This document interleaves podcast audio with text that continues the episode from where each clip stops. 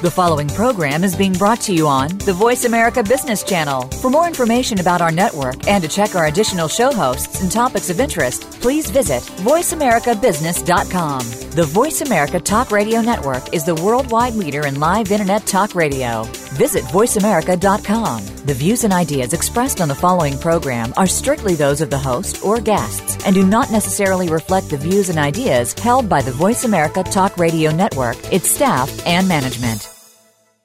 Welcome to the Ellis Martin Report. During this broadcast, you will learn of potential investment opportunities involving publicly traded companies. These companies have paid us for exposure on this program. We ask that before you consider any possible investment choice, do your own research. You can begin the research process by visiting our website, ellismartinreport.com. Here's the host of the Ellis Martin Report, Ellis Martin. Join me for a conversation with Eric Fier, President and CEO of Silvercrest Metals, trading on the TSX Venture Exchange under the symbol S. SIL. Silvercrest is a Canadian precious metals exploration company headquartered in Vancouver, BC, that's focused on new discoveries, value added acquisitions, and targeting production in Mexico's historic precious metals district, including three properties in prolific Sonora State. The company was formed following the acquisition of Silvercrest Mines by First Majestic Silver Corporation. Eric, welcome back to the program. Great, thanks for having me back, Ellis. You've recently been to the Las Chispas mine in Sonora State, Mexico, and what can you tell us? We just returned, boots on the ground,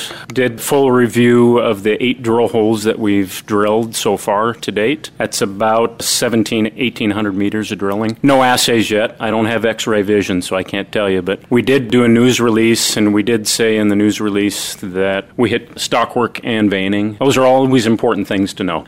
so there is some continuity to the system. A lot of the emphasis now moving forward is and part of my review just back from Las Chispas is to look at the continuity of the veins. If you remember, there's uh, 14 historic veins that were mapped and about three that were mined on. So we're focusing right now in the areas that were previously mined. The grades for those areas averaged uh, 1.7 kilos per ton silver and about 15 grams per ton gold. So those are exciting numbers. I could only uh, aspire to get such numbers uh, moving forward here, but even half of that makes a lot of sense sense from an economic standpoint. This is more of a developing story now than an exploration greenfield story. I've got a question which you may or may not choose to answer, and pure speculation on my part and probably yours. Any chance the Las Chispas mine could be larger than the uh, Santa Elena mine that you sold off to uh, First Majestic? My target here, Ellis, is the original discovery that we made at Santa Elena, which is about 25 kilometers south of Las Chispas, was about 25 million ounces silver equivalent. So that's my target in my head right now. And then once you make that initial discovery, then it just becomes a double or a triple from there. And that's what Santa Elena did. That would be great if we could tell the story as it develops,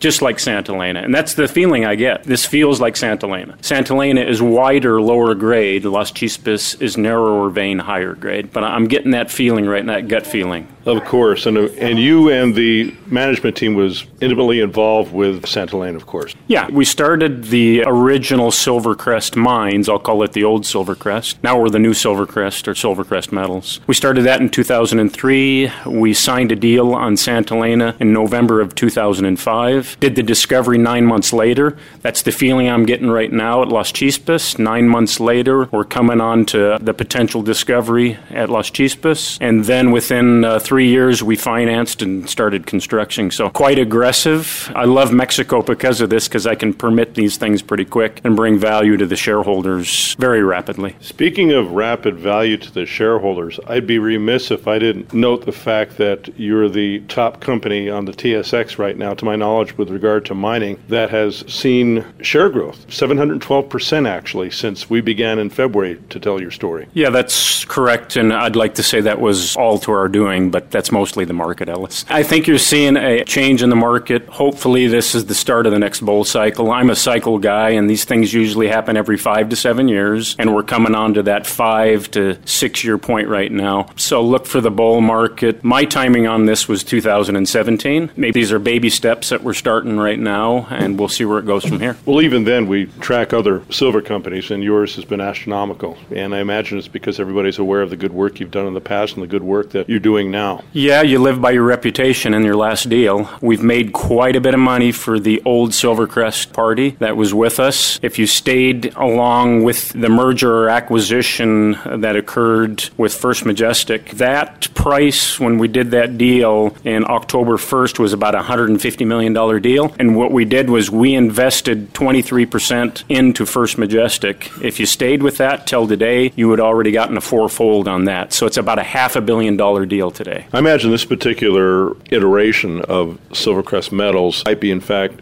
bigger than the previous iteration only because this might be the largest bull market we've ever seen. Well, let's see where we go from here, Ellis. I like to make money and make money for my shareholders, whether it's a bad market or a good market. I think we've been effective in doing that for the last 10 years under the flagship of the old Silvercrest, Silvercrest Mines, and we just want to do it again in Silvercrest Metals. Eric, it's always a pleasure to speak with you. Thank you for joining me here in Los Angeles today. Thanks for being on the program. Great. Thanks for having me again, Ellis. Look forward to getting together with you again in the future. I've been speaking with Eric Fier, CEO and President of Silvercrest Metals. Silvercrest Metals trades on the TSX Venture Exchange under the symbol SIL. Listen to this segment again on the homepage of our website, ellismartinreport.com, and download the entire Ellis Martin Report on iTunes or TuneIn Radio. High quality but undervalued mining stocks are finally starting to attract the attention of investors. Get the latest news and resource stock investment opportunities with a subscription to Resource World magazine. Published six times a year, Resource World features in depth articles on mineral area plays, commodities of interest, and valuable investment insights by highly qualified market analysts, geologists, and mining journalists. Go to resourceworld.com to find out more. I'm Ellis Martin. Join me now for a conversation with the president of Gold Source Mines, Yannis Tsitos. Gold Source trades on the TSX Venture Exchange under the symbol GXS.V. Gold Source is a Canadian junior mining company about to produce gold in English speaking Guyana bordering the Caribbean in South America. Yannis, welcome back to the program. You've had a good first quarter in Guyana with Gold Source. Tell us about it. Yeah, that was obviously a milestone quarter for Gold Source Mines. And the huge milestone was that we completed construction on time and definitely under budget, as we have discussed in the past. Subsequent to that, we initiated commissioning. We had the first gold pour, we had the first gold sale, and that was fabulous. It was a very important and probably the most historic quarter for the company to date. So actually, we can officially call you a gold producer now, can we not? Look, the accountant is going to call that when we enter what we call the commercial production phase. We are still in the commissioning phase. In essence, we are a gold producer. We expect, as we discussed in the past, we remain with our prediction to enter into the commercial production within the second quarter of the year. So before the end of the June, we will have to do this announcement. Now, just to recap, why is Guyana such a great place for a mining company? Guyana is a great place because it's the only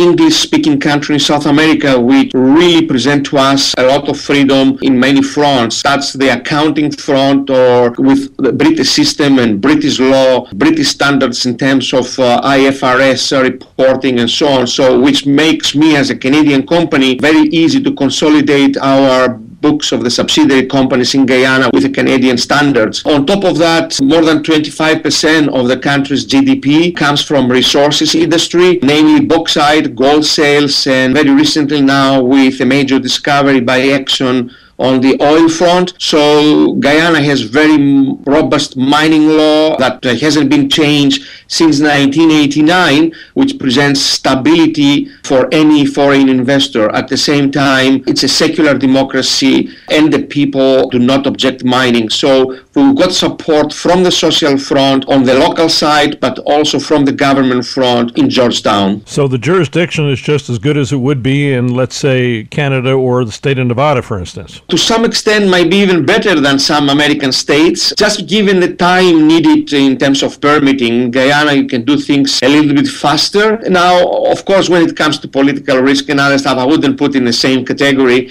but definitely it's one of the best and less risky risky countries in South America and to some extent to the world. What can we look forward to for the rest of the year with regard to Gold Source? This year is obviously very, very important, carrying on on the success of the first quarter. But the next, I would say, three big milestones for the for us in the year is firstly the announcement of the commercial production within the second quarter of this year. Then we want to establish a second shift because at the moment we work with one 10 hour shift. So when we put the second shift, you understand the throughput capacity will improve and that will increase amount of ounces subsequently. So that's a huge thing. We'll hope this to happen sometime before the end of the summer. And then as we're working on permitting on the leach reactor, we want to develop a leach plant, uh, in other words, complement the current structure we have on the technical front and improve gold recoveries sometime in the fall. So consistency obviously is very important and as long as we keep putting good news over the summer, this company will get even more attention. And you believe, of course, this is not an unbiased question, but you believe that your share price is potentially very undervalued as opposed to where you're going to be headed in the future. Yeah, Ellis, I guess any president you ask will tell you the same thing. But what I want to say here is we definitely have established established an operation with zero accident environment, zero lost hours. We operate safely. We have the license to operate, putting these words in brackets, from all stakeholders, from the social community who who really likes to work for us, and most of the people operating in Guyana for Source Mines are Guyanese, to the extent of the government and the Ministry of Natural Resources. Then obviously we've got very loyal shareholders who believe in us, and recently we received even money from exercise, voluntary exercise of warrants by loyal shareholders to beef up our treasury. So the quality of the asset is, as we have discussed in the past, really good. It's a pleasure for us to production phase in a year where we see gold price being robust and therefore the future is really good. So I be, do believe that all that will translate at some point to better valuation of the company, but we stick to the plan and it's a bootstrap operation and as long as we keep operating safely and delivering more and more ounces during the year, we will see some reward. Yannis Tsitos, President of Gold Source Mines, it's a pleasure to have you on the program. Thanks so much for this update. Thank you very much and have a lovely day to all your listeners. Thanks. I've been speaking with Yannis Tsitos, the president of Gold Source Mines, trading on the TSX Venture Exchange under the symbol GXS. Listen to this segment again on the homepage of our website, ellismartinreport.com, or download the entire Ellis Martin Report on iTunes or TuneIn Radio. Did you hear something worth repeating? Find all segments of this program on our website, ellismartinreport.com. Join me for a conversation with Dr. Dr. Brad Thompson, CEO and President of Oncolytics Biotech Incorporated, trading as ONCYF in the US and as ONC on the TSX. Oncolytics Biotech is a biotechnology company focused on the development of oncolytic viruses as potential therapeutics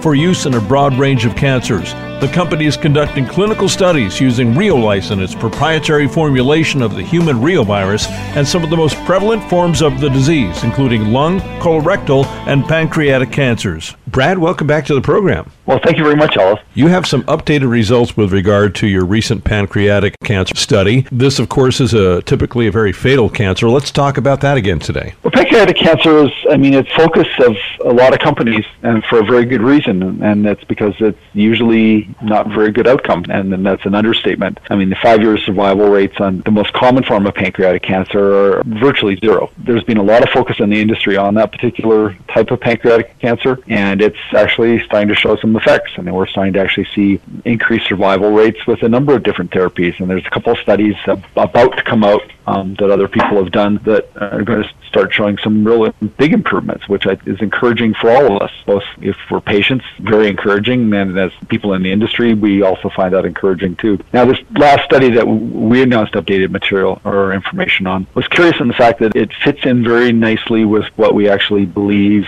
uh, how our agent called Reolysin works. And what we're seeing is in this particular study, we followed the patients for a very long time period, and we're still following patients in that study. And what we saw early on when you're comparing the test arm, which has reolysin added to the standard of care, to the control arm, uh, which doesn't have reolysin. Early on, you didn't see much difference uh, in the overall survivals, and that actually went up to one-year survivals. There was no differences. But then you started when you got it to two and then three-year survivals, you start to see these big differences. And at two-year survivals on the control arm, which is what people normally get, there was zero percent survival. On the reolysin arm, it was 18 percent. And so, you know, one out of six patients is alive versus zero out of six patients. And that's the ratio. There was far more patients than that in the study. And that's pretty significant, but that's what we expect to see when you start to see immune effects, where you're actually seeing your immune system start to, to help out in the therapy. And that's really what was significant for us out of that study was just saying, hey, there's another marker showing that reolysin is interacting with the immune system, but it's also causing the benefit that patients are most interested in, which is living longer. So we are very excited about that. Over 10% of the patients are alive on the test arm in that study, and they're between two and three years. So we're hoping in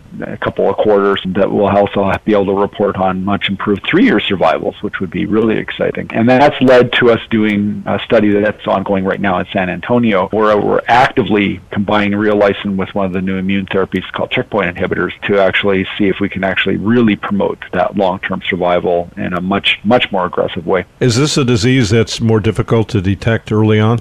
Well, it's really frustrating diseases for exactly that reason. About half the patients in that study that was sponsored by the NCI actually were asymptomatic on entry, which is very unusual. It's very, very difficult to detect that disease before you start seeing symptoms. And the symptoms are usually put off to having an upset tummy or just not feeling right or something like that. So patients typically don't get scanned for that. I mean, getting scanned is a pretty aggressive step, so people don't get it. And usually when pancreatic cancer is diagnosed, it's too late. And you usually start to see those symptoms when it's spread beyond the pancreas. I mean, you can deal with pancreatic cancer if it's just in the pancreatic head, for example. I mean, just cut it out, with surgery, and you have actually good response rates. When it spreads, and it spreads to the liver and lymph nodes and things like that, the outcomes are almost inevitably not very good. There's a number of diseases like that. Ovarian, which we've talked about before, is like that. You know, if you get it early, it's easy. If you get it late, it's not. Melanoma, which a lot more people are familiar with. If you get superficial melanoma, is very early. I mean, you just cut it out, and it's gone. It's done. You're you're cured,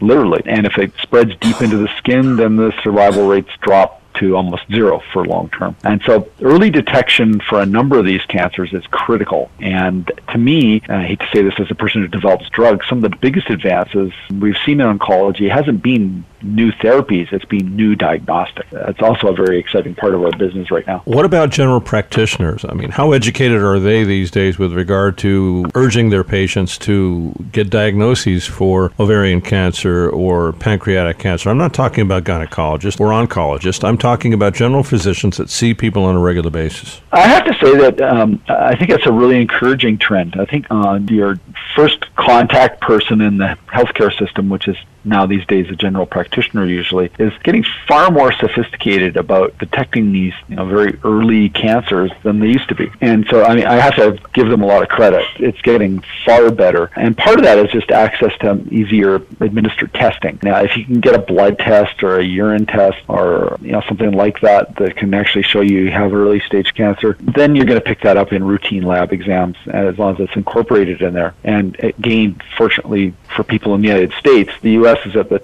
top of the pyramid, if you want to think of it that way, for introducing these new things into their healthcare system. Americans really are benefiting from being the leader of the world in introducing these healthcare innovations. And so the GPs are actually becoming very effective people at detecting things. You know, a few years ago, they didn't have the tools to do so. Are insurance companies, do you believe, in your opinion, are they contributing to this surge in preventive maintenance? Absolutely. I mean, the, the payers, as we call them on our side of the table, or reimbursement in, in more polite circles, and which are you know are the both government and private insurers have a vested interest from a cost containment perspective of preventative health care. I mean, a $10 test that leads to a simple cure in cancer is far more cost effective than the alternative, which is to catch it late and, and hundreds of thousands of dollars on surgery and possibly the same amount on, on drugs, still have a bad outcome, you know, and end up having to have expensive hospital stays and palliative care and all the rest of that. And so strictly from a, we want to spend as little as we humanly can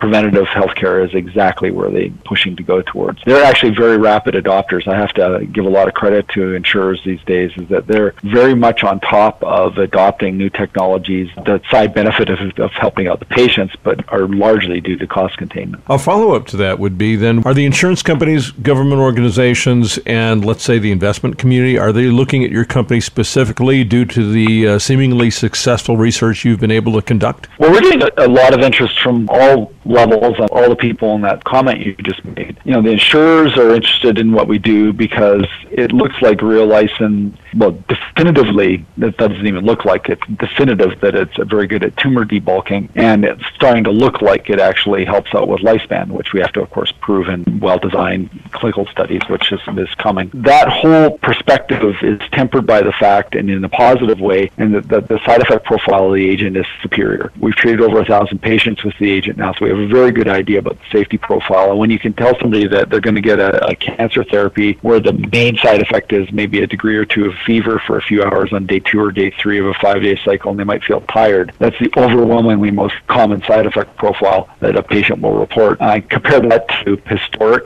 side effect profiles of chemotherapeutics, that's an easy sell. And the insurance people see that. They see a safe agent that probably is doing something, and that's attracting a lot of interest. And, and we're already, I mean, we're not approved yet, and we're talking with various reimbursement groups about getting listed for reimbursement, even though we're not approved yet. They're getting it. The big pharmas and our, our colleagues and the big biotech companies are beginning to pay attention to what we're doing in a very serious way, largely because of this interaction with the immune system being defined that we believe is potentially resulting in the overall survival increases that we think we're seeing. And that is the leading edge of oncology today is all is it harnessing the immune system. So now that we're into that area in a real way and running clinical studies there, that's attracting attention from the commercial side in a real way. But they're very different concerns. The reimbursement side's focuses on one thing and that, that our corporate colleagues and cousins are focusing on a different thing. I've got to throw my investor hat on for a few minutes here. When you get approval, when that happens, how does that change the financial look of your company with regard to your market cap potentially? When people have a certainty of you actually having revenue, then that shifts your valuation model from milestones and good phase two data or good phase three data or good whatever data, and people put a soft value on that. Switches it over to just good old fashioned,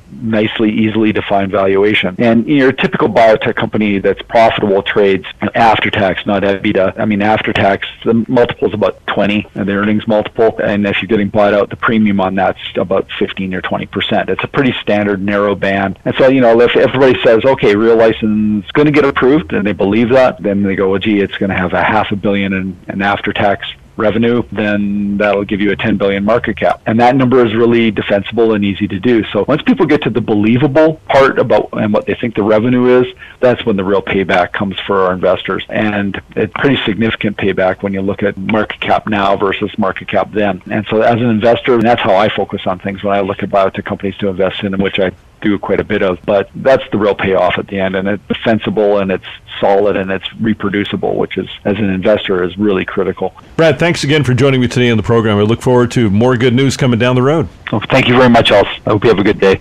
I've been speaking with Dr. Brad Thompson, CEO and President of Oncolytics Biotech Incorporated, trading as ONCYF in the U.S. and as ONC on the TSX. Listen to the segment again on our website or download the entire Ellis Martin Report on iTunes. Remember, all of the companies you're hearing about today have paid us for the opportunity to be reviewed by you on this program. Do your own research before investing in anything mentioned here. Start by visiting our website, ellismartinreport.com. I'm Ellis Martin. Join me now for a conversation with Michael Ballanger, Chairman of the Advisory Committee for Stakeholder Gold Corporation, trading on the TSX Venture Exchange under the symbol SRC.V and in the U.S. as SKHRF. Stakeholder Gold is conducting exploration on its 100% owned Ballarat Gold property, located 120 kilometers southeast of Dawson City in the White Gold District of the Yukon.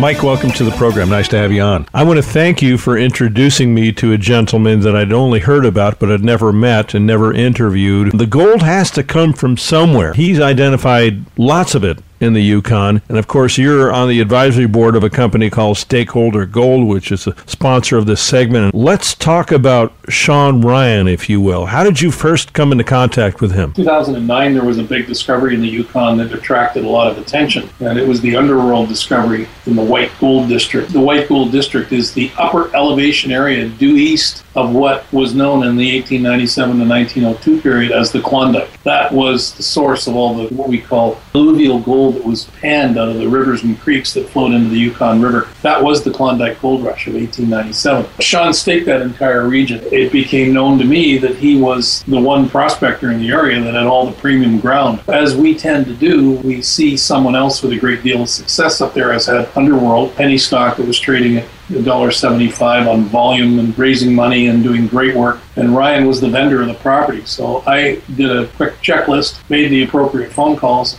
and it was determined that another junior mining company had a property called Rose Butte, and that Sean Ryan had vended that property to them very early in the game. So I met Sean in 2010 in Toronto. He was giving a presentation to a room of about 300 people. I went up afterwards, and because of my experience as a hockey player in my hockey travels, I had run into a lot of people from uh, Northern Ontario in the hockey world. And if you have traveled in the 1970s and 60s and 80s, like I did in the hockey world, there's some towns up in Northern Ontario that have legendary NHL superstars that came from it. Frank Mahovlich was from the Schumacher, which is that's Northern Ontario. Uh, Dave Keon from Noranda, Quebec. I mean, Ryan and I, we had people in common that I knew that knew him from my days in hockey. So there was an immediate kinship that was developed. As time went along, what I was astounded with was just how scientific everything he had done was. This gentleman was a data junkie long before it became fashionable. And he had taken the same work that the senior mining companies would hire students to go in and do geochemical sampling and pay them minimum wages and,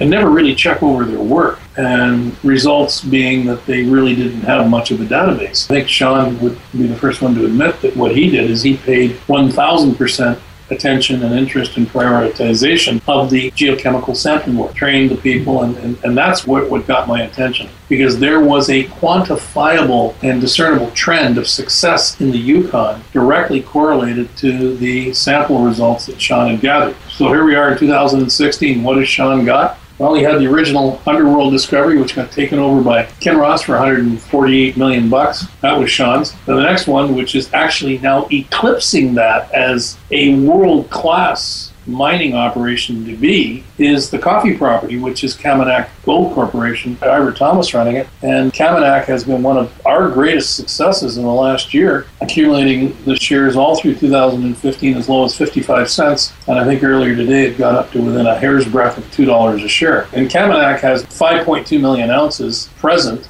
3.4 million ounces inferred, 1.8 million ounces measured and indicated on a property that Sean vended to them in 2000, and I believe 2008, and where only 20% of the property has been explored. So Stakeholder is not a Sean Ryan property. The initial one we have is Ballarat, but Sean told me back then 2010 that amongst the best trench results in the entire Yukon, including Underworld and Kaminak, was found on the Ballarat project in terms of grade. There hasn't been a lot of work done on Ballarat, but that's why we've engaged Sean and his company, Ground Truth Explorations, to go back and redo all the work on Ballarat. My money's riding on Sean. He, he told everybody there'd be a discovery on the uh, Underworld property, which is called Golden Saddle. He told me back then that Kaminak, this is before, long before Kaminak had a resource, he said he figured there was three to five million ounces there, right again. And now he's going to go and turn his energy to, to Ballarat and Stakeholder Gold. I've been speaking with Michael Ballanger, chairman of the advisory committee for Stakeholder Gold Corporation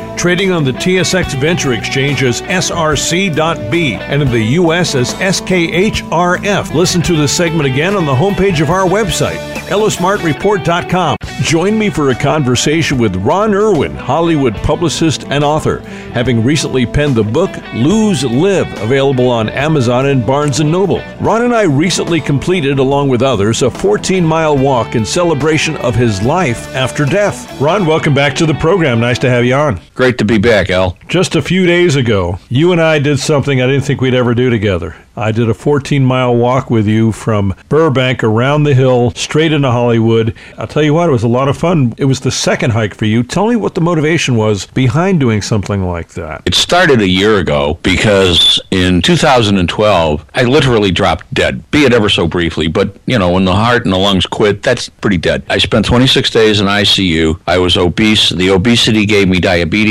I had heart problem. What took me down was heart failure. And then I got done with that, went out and saw another doctor. I had cancer. And all of this, all of this was traceable to my previous lifestyle of very poor diet and relatively no exercise. And as I came out of this, I felt as if God had given me an opportunity to change my life, live better, live longer, live stronger, because part of the reason I did survive was the immense love that flowed to me from my family, and I didn't want to ever lose that. As I became to get stronger, I lost 160 pounds. As my diet changed, as my attitude towards things changed, as my exercise changed, I thought, by gummy, we need, I need to do something to just draw attention to the fact that, believe it or not, the number one problem in the world today is this ever expanding, no pun intended, obesity, because obesity isn't just a fashion statement. It leads to deadly diseases such as diabetes and heart failure. So that's what that whole walk was about. It was to showcase A, that there's a problem, and B, you can fix it before it kills you. Now, you were always a very large man. We've known each other for 20 years, now you have slimmed down, shockingly so, and you can probably outwalk and hike me. It makes a huge difference with regard to everything else in your life, too. Uh, how much more fun is it for you to enjoy the day than it used to be? Oh, enormously, because first of all, there's a physiological element to this. If, if you start to feel a little burned out at work or whatever, get up and walk around for five minutes. What happens is the body will begin to start generating endorphins, and that's a feel good drug that's legal with no negative side effects and it's it's all self-contained. Actually, it's the effect that everybody tries to obtain through illegal substances and other forms of stimulus that really don't work, like alcohol or or marijuana. Which I'm not, you know, we're not poo-pooing on this program, but really just get out there and move the molecules. Yeah, yeah, and it's an amazing thing. I don't want to get too deep in it, but like any other person, there are moments in everybody's day where things may not be as perfect as you want. I'll just go for a walk. By the time I get back, heck, I'm feeling great. And there's just a whole uh, lot that's into that. And we're going to keep doing this walk every year. It's called the Hollywood Health Hike or the Hike to Hollywood Health, whatever you want to call it. It's the whole idea is to draw attention. We are getting increasing media attention, which is a good thing, not because I, at my age, care much about being a celebrity. That's not the issue. Though we had several celebrities on our hike, which was made it somewhat fun, didn't it? I met a gentleman that is associated, affiliated with you. He's a friend of yours. His name is Johnny Crawford. And by gosh, if he didn't wear cowboy boots and have a trick rope with him for 14 miles. He, he lassoed me halfway through the whole walk. Did you know that? by the way, if you don't know who Johnny Crawford is, you might remember the rifleman, and he was the son of uh, the rifleman, Chuck Connors, uh, the late, great Chuck Connors. And he's gone on for a great career in both television, film, and music. Pretty good musical guy. Yeah, he did the hike, and amazingly, the guy, this is Hollywood, I can't give his age, but let's just say he's above the Social Security age, okay? Well, it gives his age on Wikipedia, so you, he's 70. Okay, 70 years old, 70 years young, and he can outperform a lot of 18 year olds, all right? That's what I'm telling you. But uh, yeah, it was a lot of fun having him along. It's a lot of fun having anybody. We had a lot of great people. But I also have a book just for those people that can't make it to Hollywood for the hike. Shame on you. The book's just called Lose Live. You want to live? Lose. Lose Live. L O S E Live. L I V E. That's pretty simple, right? You can get it at Barnes & Noble, Amazon, Lulu.com. It's not very expensive. What's your life worth? It's about 160 pages of what you need to do and why you need to do it. And again, it's not about, I need to be a size 2 dress for my photo shoot. Yeah, that may be, but that's not the point. The point is when you overstress your heart and you gum up your veins and you mess up your interior, things start falling apart very badly. And it can lead to a very ugly and near term death. You don't want that. There are better options. And I got to tell you, Al, when I was sitting in that ICU and it was grim, it was literally the love that I felt in a way never before. Well, I mean, I'm a guy, you know, love you long time's a joke, right? But when I felt my sons and my daughters and my wife and my grandkids all there and I could feel their energy, that's why you want to live, my friend. And that's why you want to live well and you want to help them live well. You don't want to give a bad example of dad sitting around pounding down a bottle of wine and eating a bucket of cheese because who cares? It's good. No, it isn't. glass of wine's not bad. A bottle's a little much. You know what I mean? Just things like that. How many people do we know our age, 60s and, and early 70s, 50s and what have you, east of the 405 freeway that are just, they're overweight, they're perhaps obese, they would say to you, you know what, I just can't do it. Look at me. I can't move. You were one of those people. Yeah, yeah, well, you just gave up on yourself. If that's what you want, that's fine. You know, why don't you just go over and prepay for forest lawn so your family doesn't stress out? That's just the way it is. I mean, it's just what is.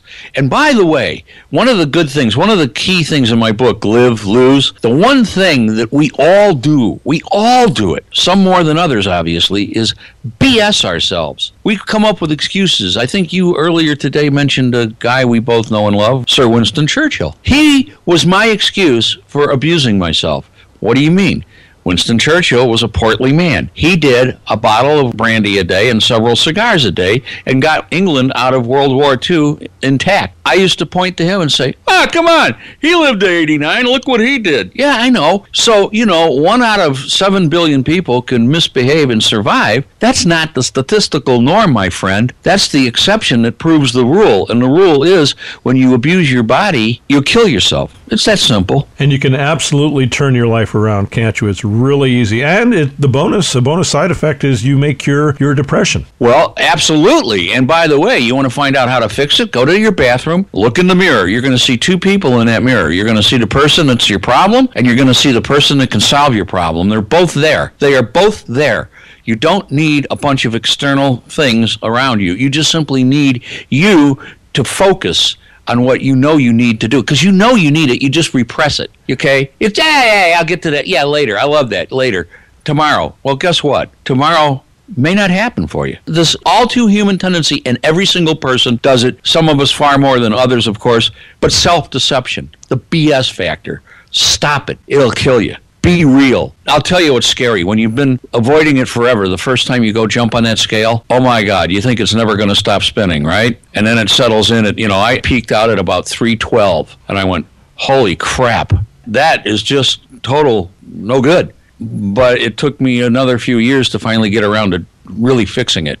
You can do it. It's just a question of motivation. And when you find it, you know that you're in a world of people you love you. You got to love yourself, your friends, your family, your wife, your husband, and it's all there and it's all good. And you just want more of it. And you want to live long. You want to live strong. You know it. You have become quite a physical specimen yourself. So you don't have to be the next young Schwarzenegger. You don't have to be all buffed and you know ribbed, but you do need to be a proper weight, and you do need to move, and you do need to eat things that tend to grow out of the ground more than things that you'll find at the bakery. Vanity isn't necessarily a bad thing in the city, in Los Angeles. It can work to your favor. If your vanity and your interest in looking good, that well, could also be a motivating factor. See, I wouldn't even call that vanity. I would just call that common sense. Do you really want to look butt ugly? You have an option. You were born adorable. Name one baby that a parent didn't adore, even if they were born with three eyes and, you know, whatever. Uh, the fact is, is babies are born adorable. We all adore them. And then we grow into things that become less and less adorable typically. If you want to call that vanity, I, I guess. How about taking care of yourself? It's as simple as that. You don't have to be constantly worried about being on the red carpet and that kind of Hollywood crap. It's just a matter of being strong. And again,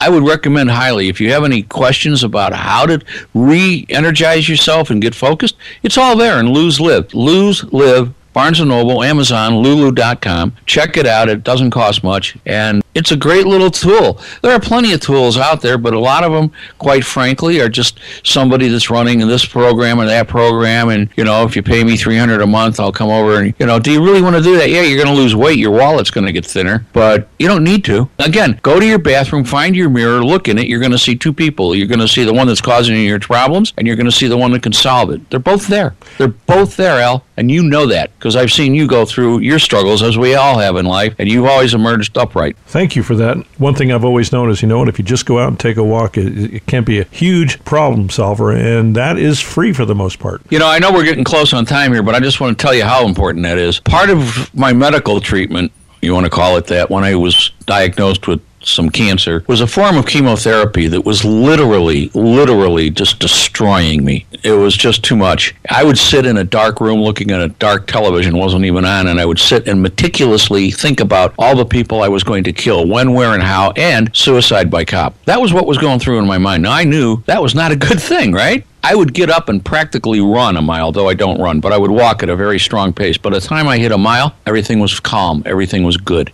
Now that's an extreme. I got off the chemo and all that crap went away. But still, walking, or if you enjoy running, my wife's a marathoner, can you believe it? I'll walk it. She can run it. But walk, run, whatever it is, swim, anything, anything that gets you moving, get the body moving. It's so good. The body was designed to move. And if you take that seriously, you're going to feel a whole lot better. You're going to feel fantastic.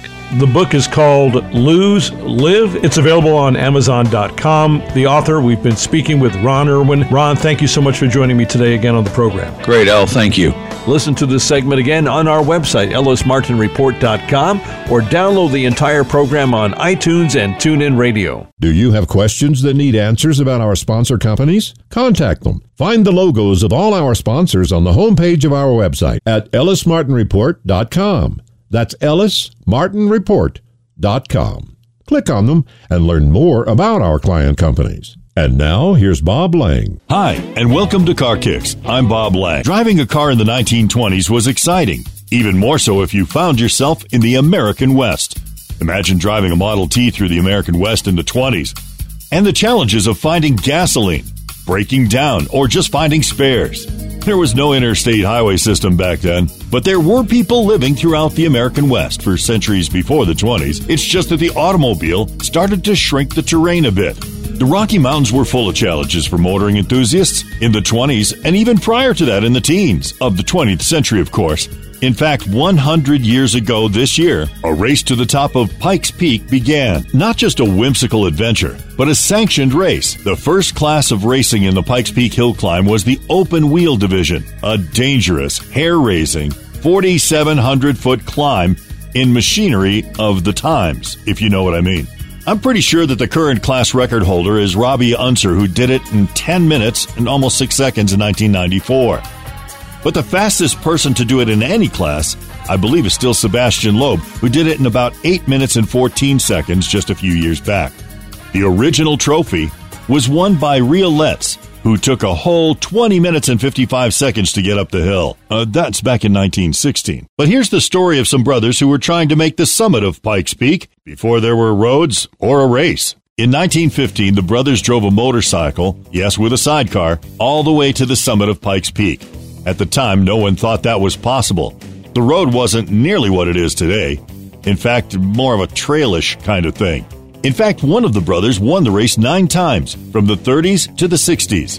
By that time, he was known as the Old Man of the Mountain, or just Uncle Louis. By now, some of you know who we're talking about Uncle Louis Unser. Louis and his brothers Joe and Jerry were born to Louis and Marie Unser, who immigrated from Switzerland and settled in Colorado Springs.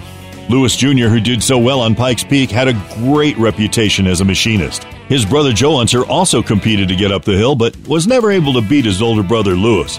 Joe Unser would live long enough to see his brothers get a shot at going to the Indianapolis 500. But while testing a car between Colorado Springs and Denver, he lost control, crashed, and was killed. Indianapolis would be set aside for now, but as you know, not forever. The other brother that was on the motorcycle that climbed Pikes Peak before the road was built was Jerry Unser Sr. Jerry Sr., the second son, lived for some time in the Castro Valley of California and then came back to Colorado Springs in 1931. The clean mountain air of Colorado must have been good for him and his wife, too, as the family grew with first twin boys Jerry Jr. and Louie, and then followed by Bobby. In 1936, the family moved to Albuquerque, New Mexico. Not long after the boy's father, Jerry Sr., had established a repair shop and filling station along Route 66 west of Albuquerque, son Alfred, or Al, came along in 1939, and Jerry Sr. continued to build a reputation of being able to fix what others couldn't. As the Unser boys grew, they learned to drive a Model A Ford on the back roads around Albuquerque and began to drive in races. The seeds of the Unser racing dynasty were planted in the dry soil of New Mexico but Jerry had taught his sons to stick with it and be their best at everything they tried. When they tried racing, it really, really worked well.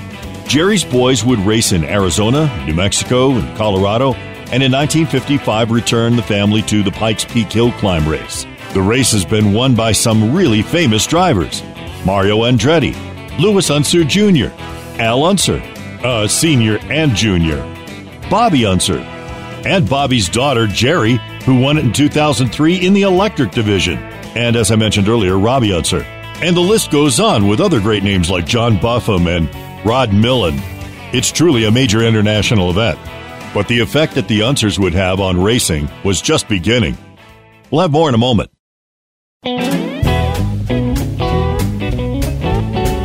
And now it's time for your Karkix Car Quiz. The Unsers dominated racing in most any category that they tried, whether it was Pikes Peak, Indy, sprint cars, IROC, go karts, even electric cars. But only one won the IndyCar Triple Crown of 500 milers that is, Indy, Pocono, and Ontario. Was it A. Big Al, B. Little Al, C. Bobby Unser, or D. Jerry Jr.? The answer is A. A for Al Unser Sr. or Big Al. In 1978, Al became the first and only driver to win the Triple Crown of 500 milers Indianapolis, Pocono, and Ontario in a single year. In 1985, he won his third national championship after taking over the injured Rick Mears car and beating his son Al Jr. by one point. That's your Karkix Car Quiz. In automobile racing, there are so many excellent race drivers with the Unser name, it's hard to keep them straight in your head. So let me give an abbreviated recap. Jerry Unser Sr. and Mary Unser had four boys Jerry Jr., Louis, Al, and Bobby. Jerry Jr. raced at Pikes Peak and finished fourth in 1955 and took a swing in 1958 at the Indianapolis 500. But in a multi car crash, Jerry Jr.'s car went over the wall. He was wounded, but a few weeks later raced at Pikes Peak, but rolled the car. The following year in 59, he was at Indianapolis and was badly burned in a crash during a practice lap. He succumbed to his injuries a little more than two weeks later. Now, Louis, the younger of the twins, he was a scrapper, a race driver since the early teens with an aggressive style. Louis, Jerry, and Bobby were known for winning short track races in New Mexico and the surrounding states. Louis would go to Pikes Peak in 1955, but he had to do it with his little brother Bobby's car, as his uncle Louis talked the car owner out of letting Louis drive it because it was too powerful for such a young man. So Louis took Bobby's car and placed third in the race. Louis would return to Pikes Peak in 1960 and 61 and win both years in the stock car class. MS forced him to retire from racing, but he could still build engines, and he served as team crew chief for his little brother Al at Indy. Karkix is about automotive history, and most of you know the names Al Unser, Bobby Unser, and Little Al Unser. But we wanted you to know the Unser's history reaches back much further and much more deeply than a casual observer would ever get to know. A worthwhile addition to any trip to the southwest United States would be the Unser Racing Museum in Albuquerque, New Mexico. Find it online at unserracingmuseum.com. Join us next time as we continue to examine the incredible, amazing story of the Unser family, America's racing dynasty. For Karkix, I'm Bob Lange. Find an assortment of potential investment opportunities at our website, ellismartinreport.com. And now here's Ellis Martin. Join me now for a conversation with Ross Orr, president of Bactech Environmental, trading on the OTC as BCCEF and on the CSE, the Canadian Stock Exchange, as BAC. Bactech is a pioneering environmental technology company that has developed and commercialized a proprietary technology to remediate highly toxic tailing areas resulting from abandoned mining operations. Bactech's core technology called bioleaching employs naturally occurring bacteria harmless to both humans and the environment to oxidize the sulfide materials left behind after years of mining. I should note that I've joined the company as a consultant and I'm a shareholder of Bactech Environmental. Ross, welcome back to the program. Thanks, Ellis. There were some new developments that relate specifically to Bactech. Why don't you tell us all about it? As your listeners might remember, we're following the trail of mercury in predominantly Ecuador, Colombia, Peru, and the use of mercury as a, an amalgamator in the gold processing industry for artisanal miners. We were fortunate to sit down with Dr. Marcello Veiga to raise the profile of this problem in South America and in developing countries in general. He's agreed to come on board as an advisor to us and help us identify locations in Ecuador where he's had a hand in building flotation plants for processing this difficult arsenopyrite type of ore that we like for bioleaching. Now, to be clear, Dr. Veiga is a esteemed professor at the University of British Columbia in Vancouver, and he is turning out people year after year who are uh, becoming involved in the sector. Correct. His whole mandate is to convince these artisanal miners that the best way to get gold out of difficult rock is not by using mercury to amalgamate it, but to actually use what they call flotation, where you literally float the sulfides away from the rock. The sulfides have all the value, they also have all the arsenic. What's happened, of course, is that you've now created a very high grade gold content, but also a very, very high arsenic content.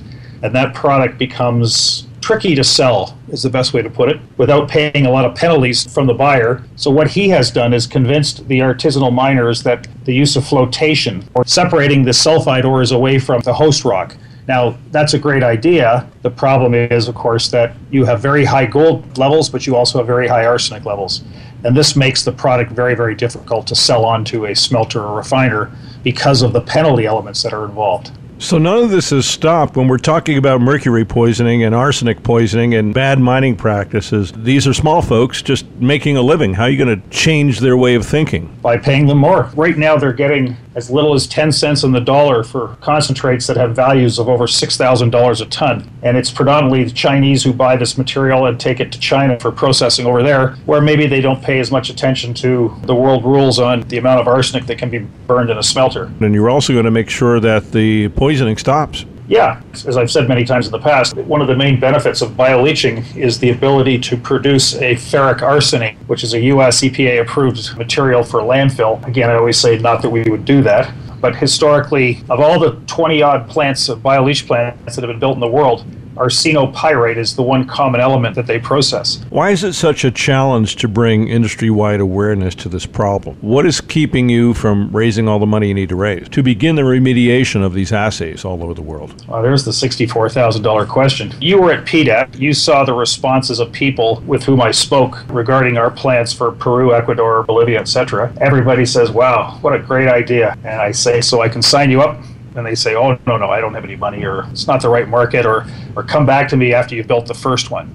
And it's always the same. The first one's the most difficult one. Even though we've built three plants elsewhere in the world, they were for mining operations. Now we're looking at basically tailings in Bolivia and, of course, this anti mercury crusade in the gold industry in Ecuador and Peru. I wish I had the answer, Ellis. It's been extremely difficult to raise the day to day money, but the project money falls out of the trees. It's like fast in, fast out money. They'll lend you the money for the plant, but they want it back within two years and they want a high interest rate and they want an NSR and they want warrants, et cetera, et cetera. So you've had those opportunities. You just have elected to keep them out of your company for obvious reasons. Well, you have to walk before you run. And there's no sense me talking to anybody about debt financing a plant when I have to raise the capital first to do all the necessary test work that has to be done to determine whether or not it is in fact a bioleach candidate or not. We mentioned Peru in a previous broadcast. Don't you have a joint venture there with a company called Duran Resources in northern Peru? I have a memorandum of understanding with Duran Ventures, who are in the process of building a 100 ton a day sulfide plant near Trujillo. I actually think that it'll start to begin the commercialization process, which is sort of working out the kinks as early as two weeks from now, maybe mid April. Once they are up and running, the goal, of course, is then to expand that 100 ton a day plant to 350 tons a day with the extra capacity being used to produce arsenopyrite concentrates. We will build a bioleach plant at the site of Duran. What is the benefit to Bactech for all this effort on your part? A, mercury reduction, again, because they do it in Peru as well as in in Ecuador, and B, making more money for ourselves. How are you making more money for yourselves? Basically, we're making money because we're going to be buying, again, under the same process as we use in Ecuador, paying the miners more money to deliver their product to us for processing. Doesn't that make you, in a sense, more or less a gold producer? Yeah, it does, actually. I mean, we'll be able to identify, I would say, in Ecuador with a 40 ton a day plant, probably close to 40,000 ounces a year of production. And I would think that's probably going to be a little bit larger in Peru. So, to reiterate, technically, you will be in many aspects a gold producer and, and perhaps not too far away from this point. It's all speculation. We don't have that locked in gold yet. You do have a memorandum of understanding, but it hasn't taken place yet, but it's likely to. I would hope so. I mean, or else I'm wasting my time coming to work every day. The reality is, we're sort of de risking mining. We don't have to run around and drill holes in the ground. Somebody else is going to be bringing it to our front door where we will then assay and pay them on the spot and then take I guess the only risk that we take on is we control that gold in our hands for, say, 30 days, and we would be subject to the fluctuations in the price of gold. But it would have to take a miraculous collapse to hurt us. I mean, we make money at $500 gold based on our models. So your production cost essentially for an ounce of gold will be probably $500 an ounce. Well, I would say that if you break it down to the actual different components. So our costs are broken down into components of $50 a ton for flotation, $200 for bioleaching, so 250 and then another $50 for plus or minus and, and so $300 a ton is our operating cost. Could that happen this year or next year? It really is a function of being able to raise the capital to identify the opportunities and, and deal with the test work side of it. We've identified through Dr. Veiga, an engineer in southern Ecuador, or northern Peru, who has a long history in the area.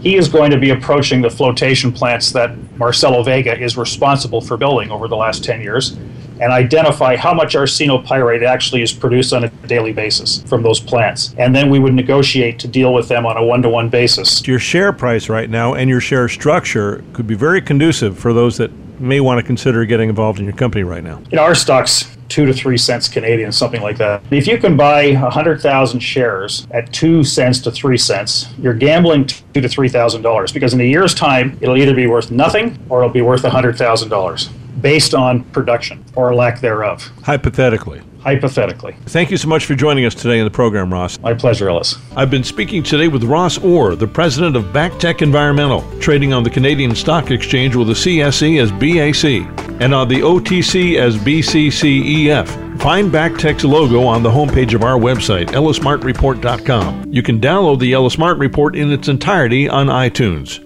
You've just heard opinion, commentary, and dissertation involving publicly traded companies seeking your potential investment. They paid us for the privilege. Find our sponsors and listen to segments of this program again on our website, ellismartinreport.com. Thanks again for listening to the preceding program brought to you on the Voice America Business Channel. For more information about our network and to check out additional show hosts and topics of interest, please visit voiceamericabusiness.com. The Voice America Talk Radio Network is the worldwide leader in live Internet talk radio. Visit voiceamerica.com. The views and ideas expressed on the preceding program are strictly those of the host or guests and do not necessarily reflect the views and ideas held by the Voice America Talk Radio Network, its staff, and management.